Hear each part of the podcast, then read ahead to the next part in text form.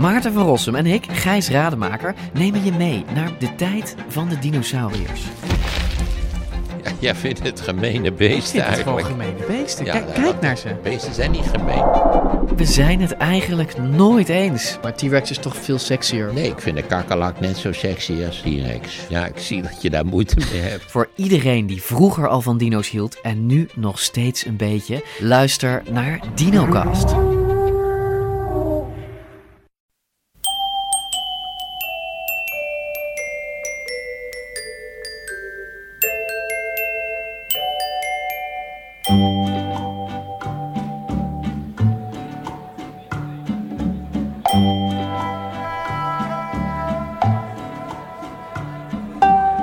Welkom bij aflevering 177 van de Echtgebeurd Podcast, waarin waargebeurde verhalen worden verteld door de mensen die ze zelf hebben meegemaakt.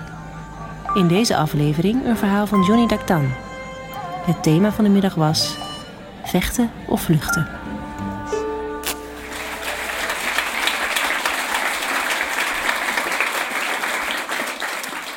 Ik ben Johnny en ik kom uit Syrië, Aleppo. Ik ben geboren in 1994, dus ik ga allemaal in het Nederlands proberen. Ik ben geboren in Aleppo gewoon voor een lieve familie. We waren gewoon opgegroeid en iedereen vraagde, wat wil jij later worden? Blijkbaar, mijn familie wil mij tandarts worden. De reden voor dat daar, als je tandarts wordt, betekent je gaat trouwen met de mooiste meisje.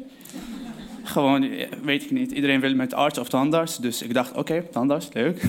We gaan tandwikkelen doen. Maar blijkbaar moet je in serie 10 halen voor alles. En voor alles bedoel ik Frans, Engels, Arabisch, niet Nederlands. Wiskunde, natuurkunde, scheikunde, biologie.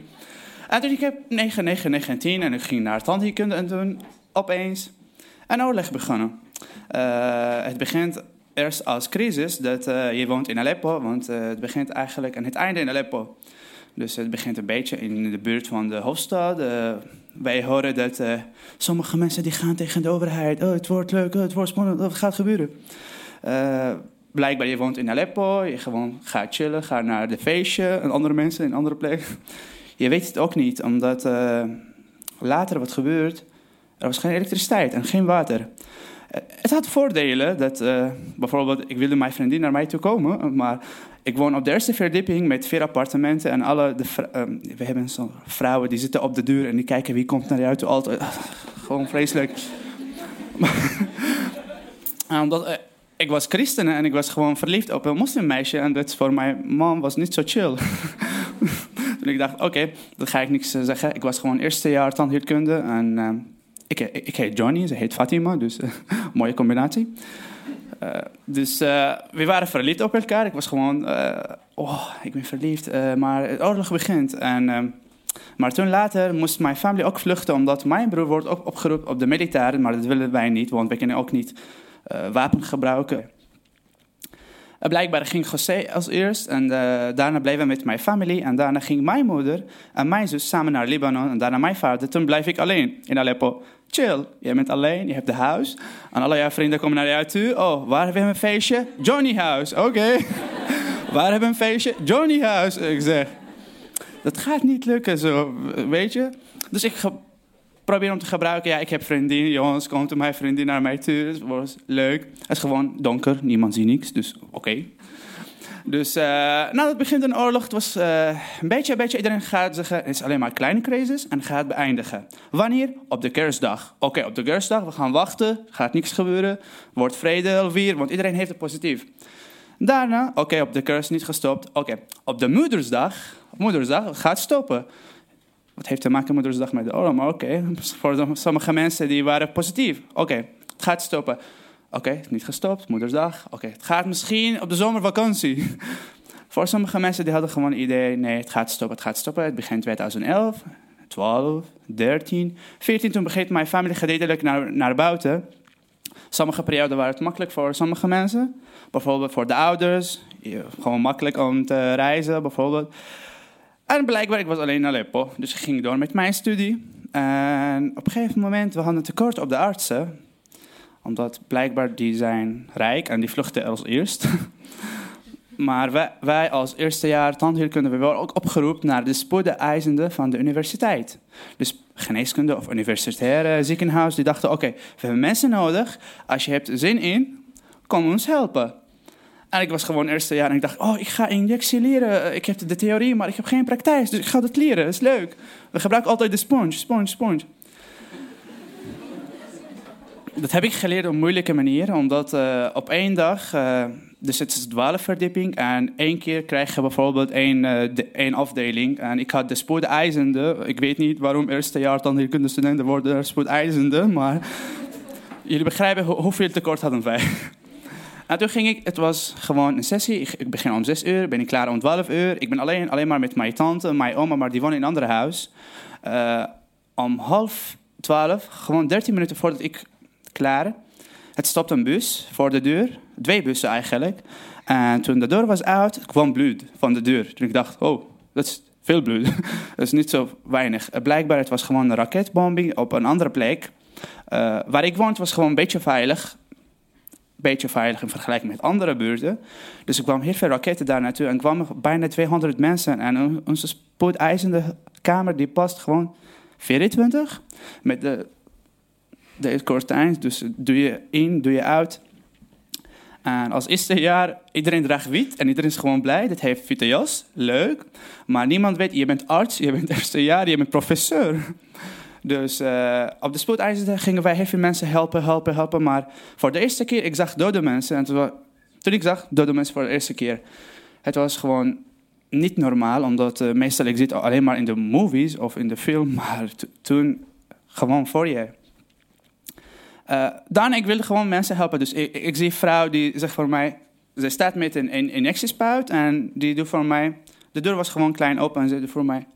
En ik ging daar naar haar toe. Oké, wat wilt u doen? Ik zie gewoon een oude man en die doet gewoon zo. Voor mij, oké, wat wil jij van mij? Dus ik ging gewoon de spuit aan hem geven. Oké, ik heb de theorie, de crème, vierkanten, gewoon verdelen, moet je hier doen. En toen ik dacht, die meneer die is bijna 60 jaar en heeft heel veel injectie gehad, dus hij weet zeker waar het moet. Ik hoop het. Dus het was gewoon hier, en hij doet zo, dus ik dacht, oké, ik ga daar naartoe proberen. Zo, klaar. En hij zei, je hebt zachte handen. Toen ik dacht... Man, weet je wat? Ik ga niks vertellen. Dus we gingen door met mensen helpen. En toen ging ik terug. Ik wist niet, moet ik huilen? Moet ik normale doen? Maar dat is niet normaal voor een persoon of voor een mens om te ervaren. Ik ging terug naar mijn tante en ik was gewoon helemaal in bloed. Witte jas, maar bloed. En het opende de deur, het was 2 uur, 's nachts. En je loopt, de hele stad is gewoon donker. Je hebt geen elektriciteit, gewoon loop je met een zaklamp of zo. En misschien kom je tegen een mooi meisje of een politieagent, dat weet je niet. Daarna ik was gewoon bij mijn tantehuis en ik was gewoon... Dat is chill plek, dat is waar ik woon, dat is waar ik... Ja, dat was niet normaal wat gebeurt op één dag. Maar ik dacht, oké, het gaat door. Want toen ik klein was, ik had een documentaire gezien over de Tweede Wereldoorlog. En ik vroeg altijd mijn vader, wat was de schuld van de mensen die hebben meegemaakt? Dus bijvoorbeeld, je zit op een school, je zit op jouw leven. En komt iemand gewoon aanvallen op jou. En je hebt niks te maken, je hebt niks gedaan. Dus je hebt een leven, je hebt universiteit, je hebt plannen. Maar het gebeurt blijkbaar, het leven heeft voor mij de antwoord geregeld. Dus het is niet jouw schuld, maar het gebeurt. Maar hoe kun je dat aanpakken? Gelukkig, we hebben gewoon een gift van dat je krijgt gewoon vergeven. Dat je vergeet alles en je hebt het vermogen van binnen om door te gaan. Dat heb je altijd als mens, dat heb ik geleerd. Maar wat was de leuke plan daarna? Dat ik had een vriendin, mijn familie was al in Nederland. En toen was gewoon de koos, oké, Nederland of Aleppo. Ja, vriendin of de familie. Toen mijn moeder heeft mij gebeld, het was klaar. Johnny, je komt naar Nederland. En ik zei, oké. Ik kom naar Nederland, maar mijn vriendin, mom... Zei, heb jij vriendin? Ja, mom, ik heb vriendin. Hoe heet ze? En, nee, het gaat niet lukken. Toen ik dacht, ik ga kiezen voor de familie, want het is belangrijk. En je gaat met hun leven, want in Syrië hebben wij gezegd dat je krijgt 1 moeder in jouw leven, maar 100 meisjes. Met 100 meisjes bedoel ik niet 100 meisjes. Het hoeft niet. Misschien heb ik dat niet goed uitgelegd, maar jullie snappen het. Oké. En nu ben ik eerste jaar tandheelkunde aan de VU Acta in Amsterdam. Dus ook het gelukt met mij.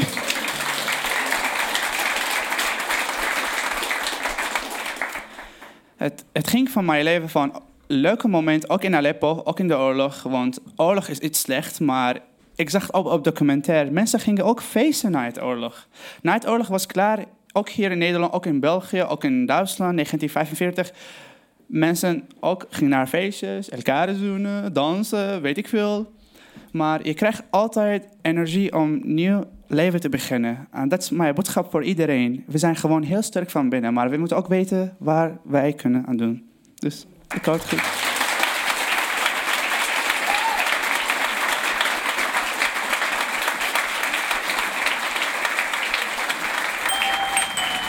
Dat was het verhaal van Johnny Dkdan. Johnny woont nu 2,5 jaar in Nederland en studeert tandheelkunde in Amsterdam. Echtgebeurd wordt elke derde zondag van de maand opgenomen in Comedy Club Toomler onder het Hilton Hotel in Amsterdam.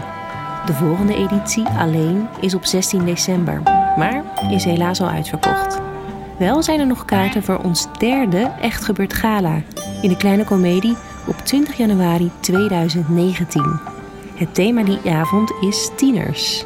Dus, heb je een mooi verhaal dat zich in de tienertijd afspeelt? Of ben je zelf een tiener? Geef je dan op om te komen vertellen via onze website www.echtgebeurd.net. De redactie van Echtgebeurd bestaat uit Micha Wertheim, Paulien Cornelissen, Maarten Westerveen en mijzelf, Roze van Toledo. De productie is in handen van Eva Zwaving en Tijen Bartstraat doet de techniek. De podcast wordt gemaakt door Gijsbert van der Wal. Dit was aflevering 177. Bedankt voor het luisteren en vergeet niet, als je een prik moet zetten, maar je weet niet waar, weet, het enige wat je echt nodig hebt is een paar zachte handen.